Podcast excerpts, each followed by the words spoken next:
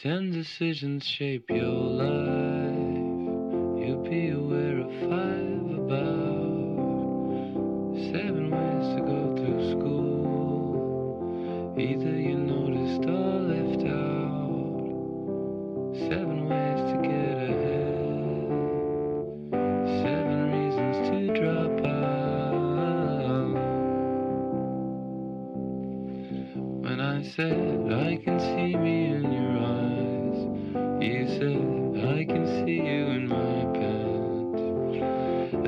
just friendship, that's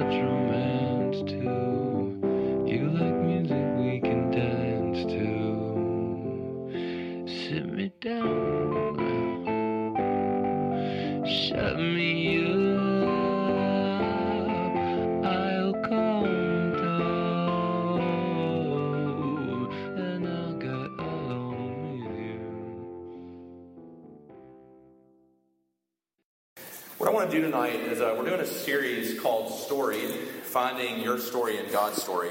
And what I actually want to do tonight is, um, is maybe as we've gone through this series, you've thought some, we hope you've thought some about your own story and where you are, and things that have happened and are happening, and things that you hope might happen. But maybe if you're like me, you've often found yourself asking the question as you think about your own story, be it boring or tragic. Maybe you've had this question, you've thought it to yourself, is where in the world is Jesus in my story? What is, where is he? What is he doing? And what I want to do tonight is actually look at a passage. We're going to take a break from Exodus, and we're actually going to look at a passage from John's Gospel tonight. So if you brought a Bible, you can go ahead and go with me to John chapter 11. And we're looking at, for some of you, if you grew up in the church, maybe you know this story, It's basically the story of Jesus raising Lazarus from the dead. But what I love about this story is, is Jesus with his friends. One of the marvels of the gospel is that Jesus considers sinners like you and me his friends. And it's Jesus uh, being incredibly loving in a story with his friends. So if you have a Bible, go to John 11. And I'm going to read, I'm going to skip around. I'm going to read verses 1 to 6. And then we're going to skip over, and we're going to do verses 32 to 44. So first, John 11, 1 to 6. And then we're going to skip some verses and do 32 to 44. So if you have a Bible, read along with me. If not, just listen. Here we go. Now, a certain man was ill, Lazarus of Bethany, the village of Mary and her sister Martha. It was Mary who anointed the Lord with ointment and wiped his feet with her hair, whose brother Lazarus was ill. So the sisters sent to him, saying, Lord, he whom you love is ill. But when Jesus heard it, he said, This illness does not lead to death. It is for the glory of God, so that the Son of God may be glorified through it. Now listen to this, it's fascinating. Now Jesus loved Martha and her sister and Lazarus. So when he heard that Lazarus was ill, he stayed two days longer in the place where he was. Now skip with me to verse 32. Now when Mary came to where Jesus was and saw him, Jesus is on his way to Bethany to see them. When Mary came to where Jesus was and saw him, she fell at his feet, saying to him, Lord, if you had been here, my brother would not have died. And when Jesus saw her weeping, and the Jews who had come with her also weeping, he was deeply moved in his spirit and greatly troubled. And he said, Where have you laid him? And they said to him, Lord, come and see. And Jesus wept. So the Jews said, See how he loved him. But some of them said, Could not he who opened the eyes of the blind man also have kept this man from dying? Then Jesus, deeply moved again, came to the tomb. It was a cave, and a stone lay against it. And Jesus said, Take away the stone. And Martha, the sister of the dead man, said to him, Lord, by this time there will be an odor, for he has been dead four days. That's important. Jesus said to her, Did I not tell you that if you believed, you would see the glory of God? So they took away the stone. And Jesus, just put yourself here for a second. Jesus lifted up his eyes and said, Father, I thank you that you have heard me. I knew that you always hear me, but I said this on account of the people standing around, that they may believe that you sent me. And when he had said these things, he cried out with a loud voice, Lazarus, come out. And the man who had died came out, his hands and feet bound with linen strips, and his face wrapped with cloth. And Jesus said to them, Unbind him and let him go.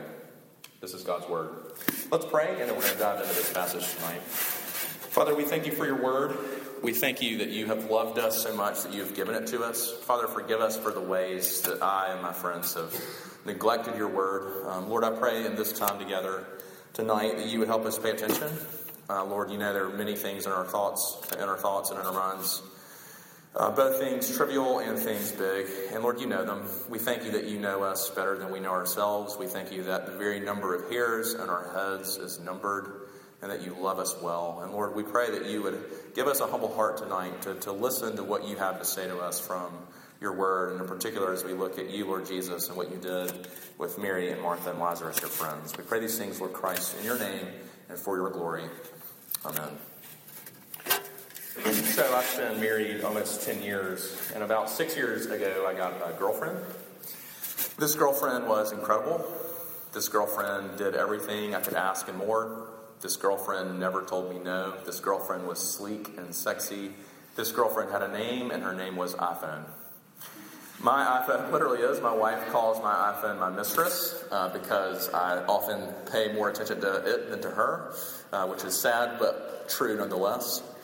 It's interesting. Uh, Trex actually a couple, uh, I guess it was last year, posted this article that I think nailed this this idea that you and I have this tendency we struggle to love one another, even our wives, or for for me and for you, just you know, whoever it is for you. Here's what uh, this guy, Jonathan Franzen, who's one of my favorite authors, he had this, uh, this article in the New York Times called Technology Provides an Alternative Love. Liking is for cowards, uh, liking is for cowards, go for what hurts. And listen to what he says. It's fascinating. It's, it's one of the best articles I've read in the last five years. He says this. He says, I may be overstating the case a little bit. Very probably you're sick to death of hearing social media disrespected by cranky 51 year olds, aka your parents.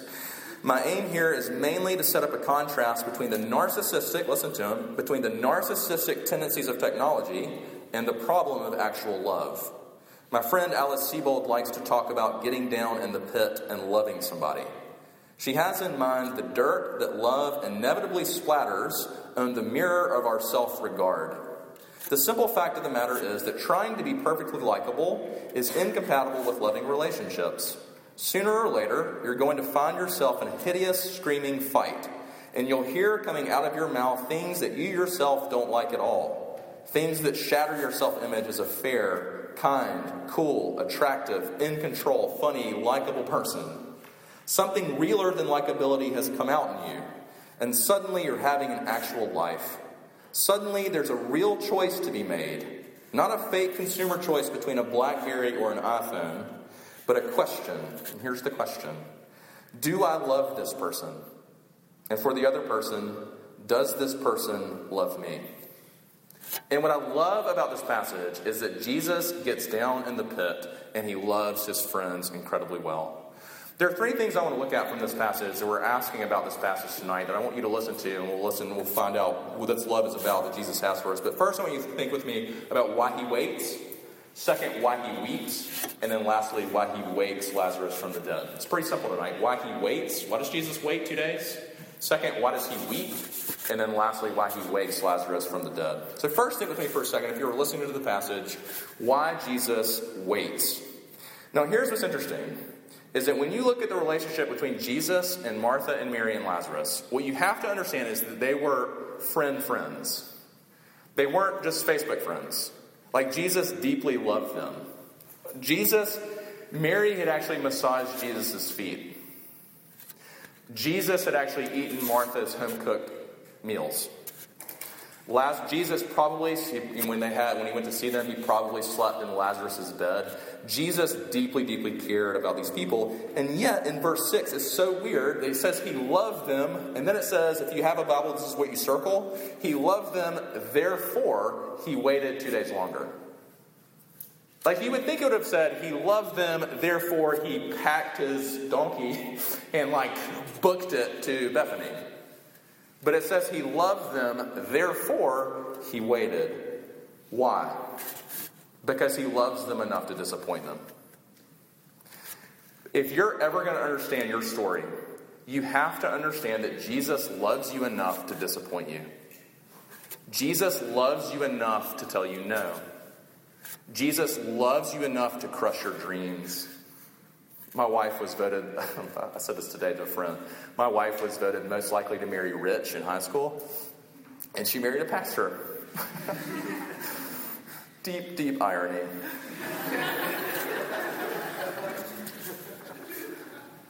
There's an article by, I don't know if y'all follow Jon Acuff on, uh, on Twitter or if you've seen him. He's the guy that, um, so a couple years ago, Stuff White People Like came out, but then Jon Acuff did Stuff Christians Like. He wrote a book.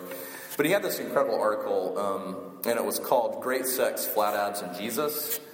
And basically, what he did was he found himself in Walmart. If you've ever been to like the book section in Walmart, it's a really weird experience because on the left hand are all these inspirational and Christian books, and then the right hand are all these like men's magazines. And so he was noticing, he was looking at the two, and he was noticing that a lot of the things on the front cover of the men's magazines were actually on the back cover of Christian books. So he did this list of like 13 things, and the whole test was was this from the front cover of a men's magazine or from the back cover of a Christian book? And so number two was Secret to Effortless Success men's magazine or Christian book? Uh, number 11 was Living Life Without Limits. Front cover of a men's magazine or back cover of a Christian book? It's a fascinating thing, it's really funny, but here's what he says.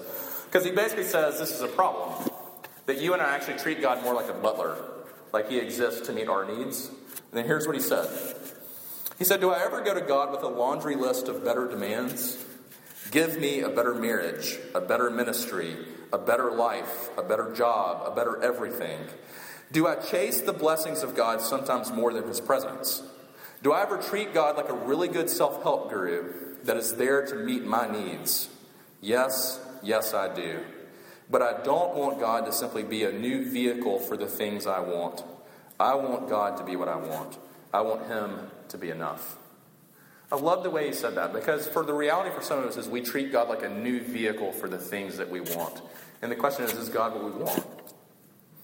Uh, when I was, uh, I've done this for seven years, and so I'm a little more used to the ebbs and flows of campus ministry. But for five of those years, I was doing RUF at Georgia Southern. And sometimes you guys probably can't relate to this, but um, Part of what's hard about this job is sometimes like I like prepare my heart out for a large group and then I show up and then there's like three people. This would happen in Georgia, so not three, but like you know, we showed up and it was one of those crushingly low turnouts. And for like a pastor, it's very easy for me to find my worth in how many people come to RUF or how many people are in the ministry. So I remember it was one of those times where I think like Owl City and John Mayer were playing in Atlanta, and like half of my students went to that. Sadly, that is just sad. There's their loss, honestly. Sorry if you like either of those. But it was one of those just crushingly low turnout. So I went home and I called my friend who did RUF at SCAD, and um, and I remember I'll never forget what he said to me. We were both lamenting having like I think he had we had a large group in the same night. He had a low turnout too, but I'll never forget we were talking, and he said, "Sammy," he said I think when I think about this, he's like, I think the reality is that Jesus loves me too much to give me a big, large group right now. And I hated him. but I loved him. Because what he was saying is, Jesus loves you enough to disappoint you. So here's the question for you Where does Jesus need to disappoint you? What is it for you? But that's not all Jesus does. So, first, why he waits. Here's the reality, though, by the way. Unless the Lord makes you wait, you will never learn to wait on the Lord. Unless he makes you wait, unless he disappoints you, you will never learn for him to be enough. But here's the second thing it's not all that Jesus does. So, the second question is why does he weep? This is one of the sweetest scenes, I think, in all of Scripture. It's one of my favorites. But here's the, the story. So, here's Jesus. He shows up three days late. Lazarus is dead. The funeral's over. And if you've ever been to a funeral, surely most of you have, you know what the most awkward part of a funeral is, especially if you know the family, is what in the world do you say? Like I've had in this last year, I've had several friends whose fathers have died.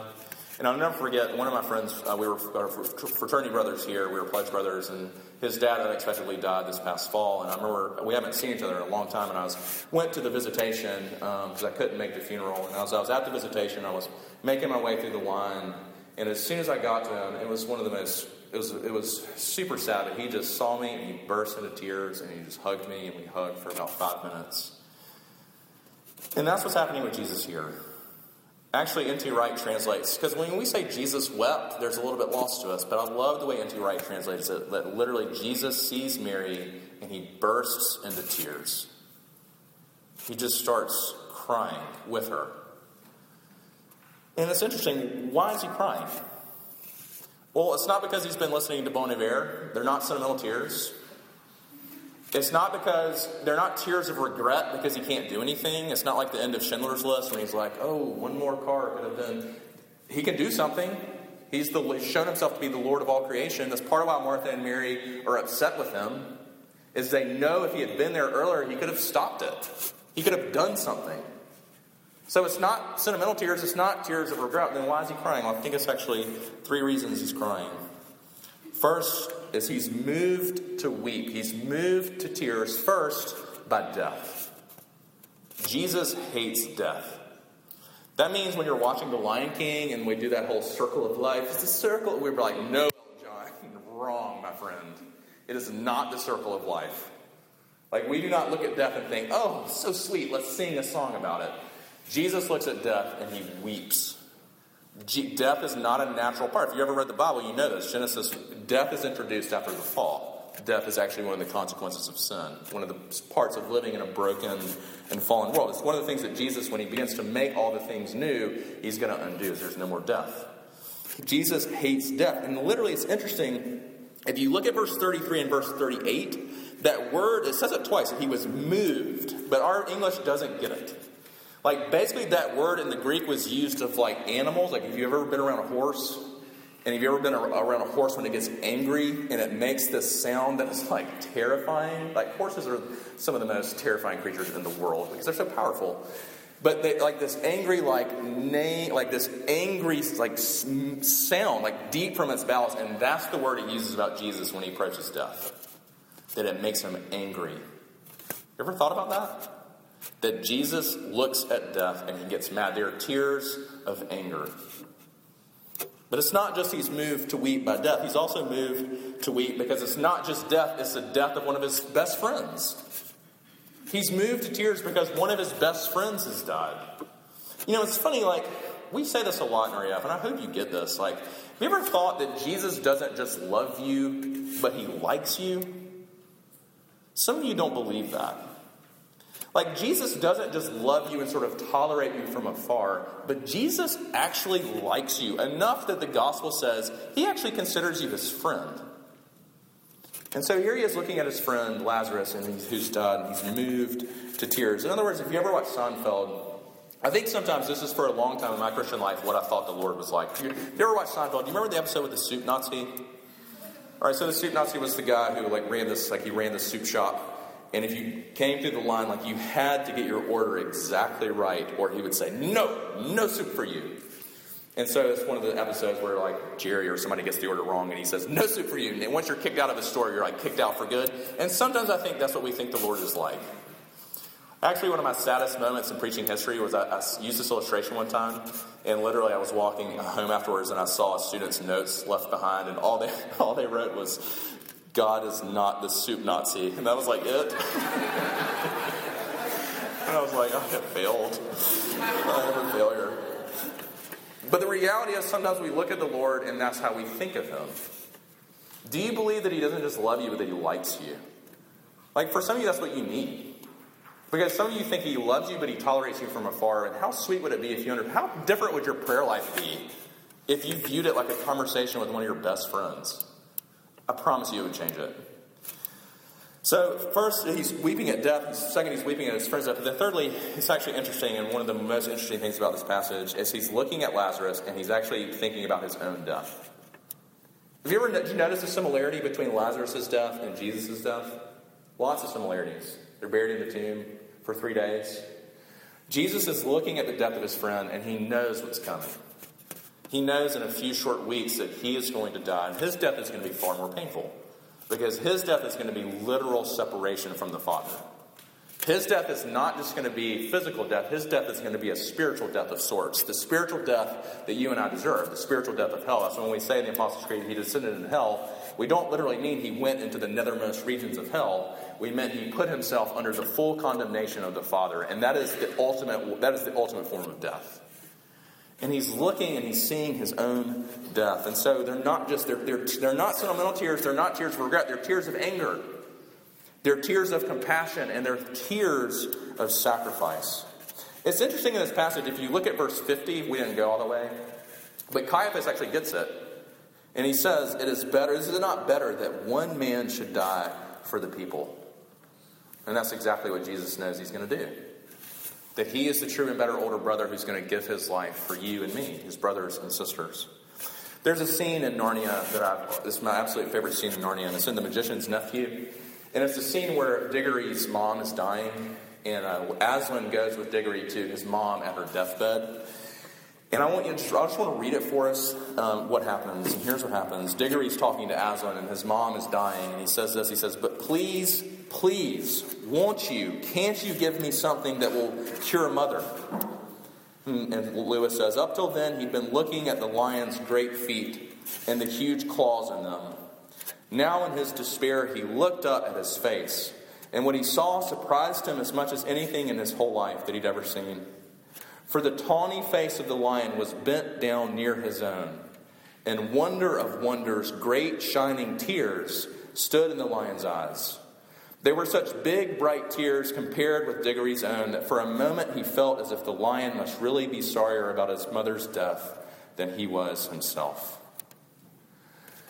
I had a counselor recently. We were talking about part of my past. You know, we're talking about stories, and some of you guys know that part of my past was when I was 12. My parents not only got divorced, but my dad ended up leaving our family um, through being addicted to crack cocaine. And so, um, a big part of my story was just dealing and wrestling with that.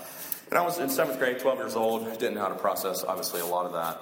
And dad was pretty much gone all the way up until I was out of college. Um, we have a relationship now. I, love my dad. But that was a big part of my life. It's a big part of how I even came to a place where I cried out to the Lord. But I was meeting with my counselor, and he said, Sammy, he said, if you're ever going to grow, just as a Christian and as a man and as a human being, he said, part of what we're going to have to do is we're going to have to go back. We're going to have to go back to 12 year old Sammy, and we're going to have to bend down near him, and we're going to have to say, Sammy, Dad's not coming home.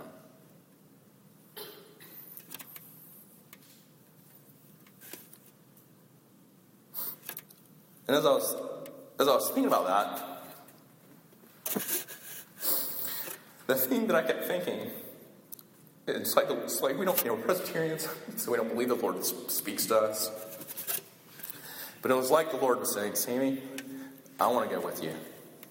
And I want to weep with you. I just want to weep with you. And the question for you and for me is where does the Lord want to go back with you and weep? Where does He just want to take you by the hand? Maybe it's a place in childhood. Maybe it's a place a month ago. Maybe it's something that's happening now, but where does the Lord want to weep with you? You know, I, I love the way uh, this guy says it. Sometimes we sing, Amazing love, how can it be that thou, my God, wouldst die for me? But you know what we can say from this passage?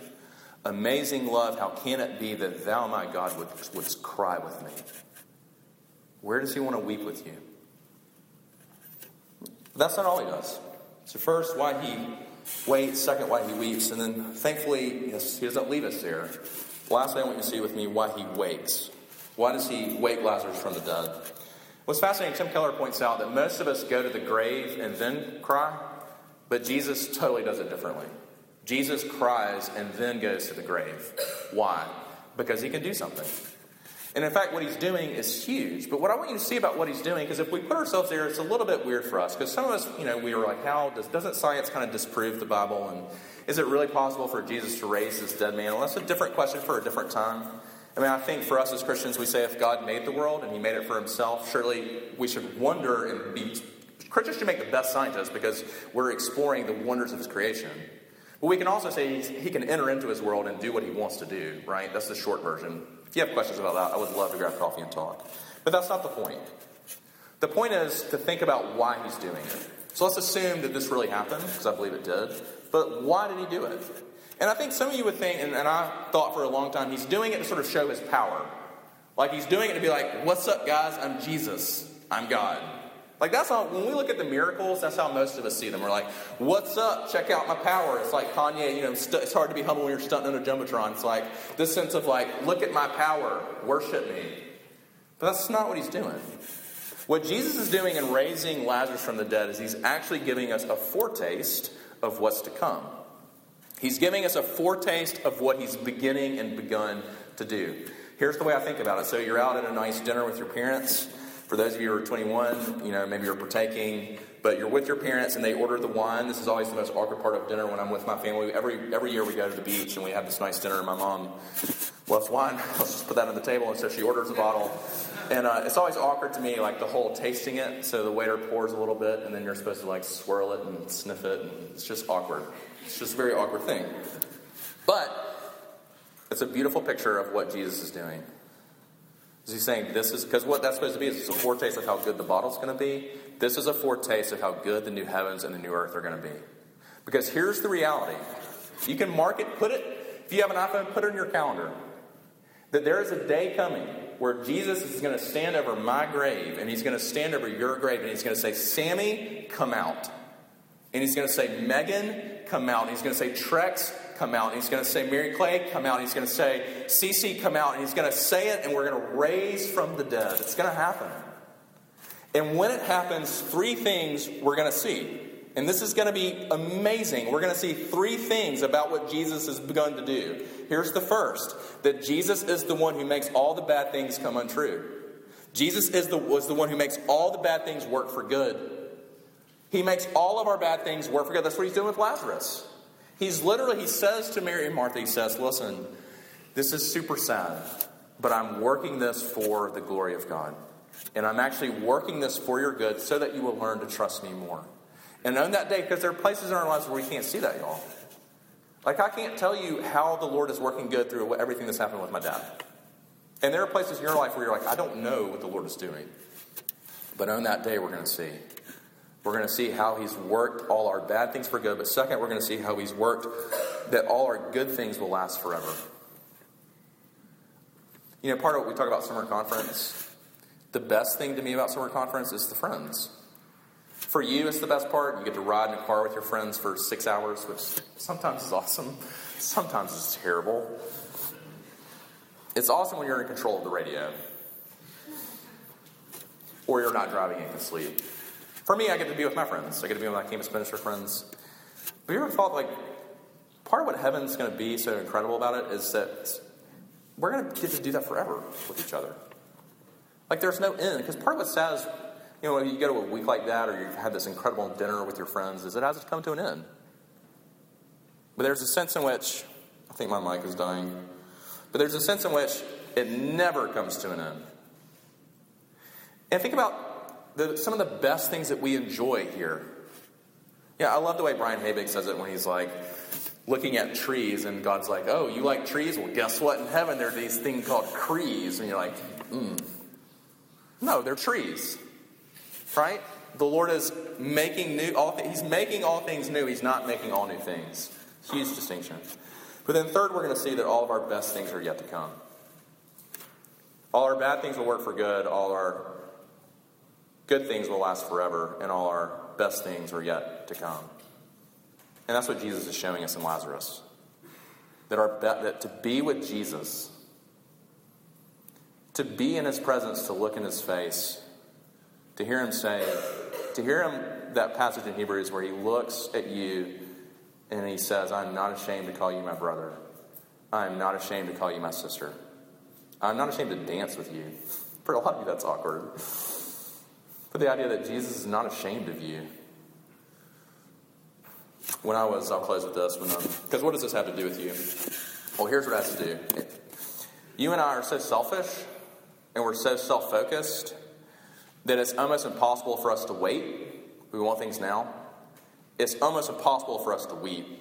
You know, Scripture says, rejoice with those who rejoice and weep with those who weep. And what you and I do, what you do when you go home to your roommate, you weep with those who rejoice when they get a new girlfriend or new boyfriend. You're like, yay, let's celebrate. You're like, oh, what's wrong with me? We rejoice with those who weep, and we weep with those who rejoice because we're selfish SOBs. I can, yeah, I can say that. And it's hard for us to even imagine the new heavens and the new earth. How often do you think about heaven? Uh, my daughter, uh, I get to do a lot of weddings, and uh, I did a wedding, I guess it was about a year and a half ago, and um, And my daughter, it's always a weird thought to me. Like the person who's the first, you know, there are people at weddings who are like the first person out on the dance floor. Like that is my daughter, and it's really embarrassing to me because I dancing's not my thing. You could probably look at me and guess. So here's my daughter. We're at this wedding. She's the first one out on the dance floor. I love my daughter, by the way. She's seven. She's like breaking it down. I mean, like, and she's like, like sometimes I watch my daughter dance. It's like stripper moves. I'm like, oh, I'm raising a stripper. Great. And so she's dancing. She's doing her thing, and um, and then these uh, older girls come out on the floor, and like they're like 12, 13, and like they really know how to dance, and so like they're really breaking it down. And I watch my daughter and she like crumples under the floor and she's just watching these girls. She's got these like, her eyes are like daggers. She's just watching these girls. And uh, so we get in the car and, uh, and on the way home. And so Alyssa and I look at Jane Mack and we're like, Jane Mack, she's super quiet and she's angry. And we say, Jane Mack, what, what's wrong? And she goes, Those girls. I hate those girls. They're better dancers than me. I hate them. we're like, we're trying not to laugh because it was a very serious moment. But I looked at my daughter and I thought, that's me.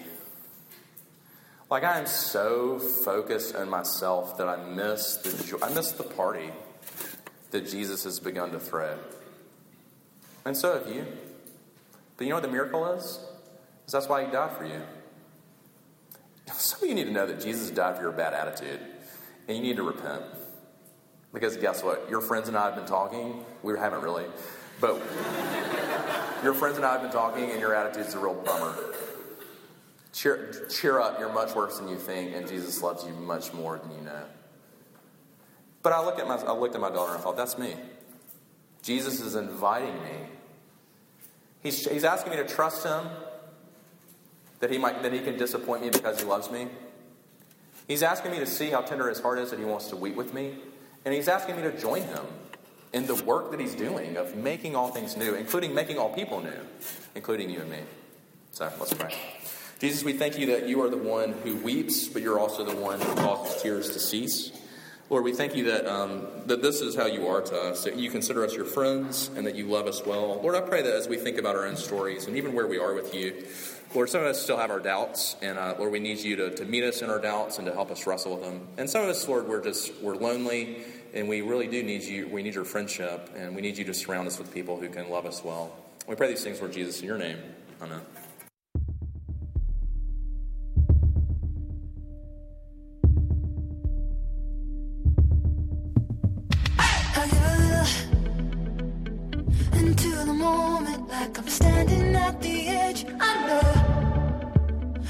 gonna turn me around. Just one more step, Cause I'm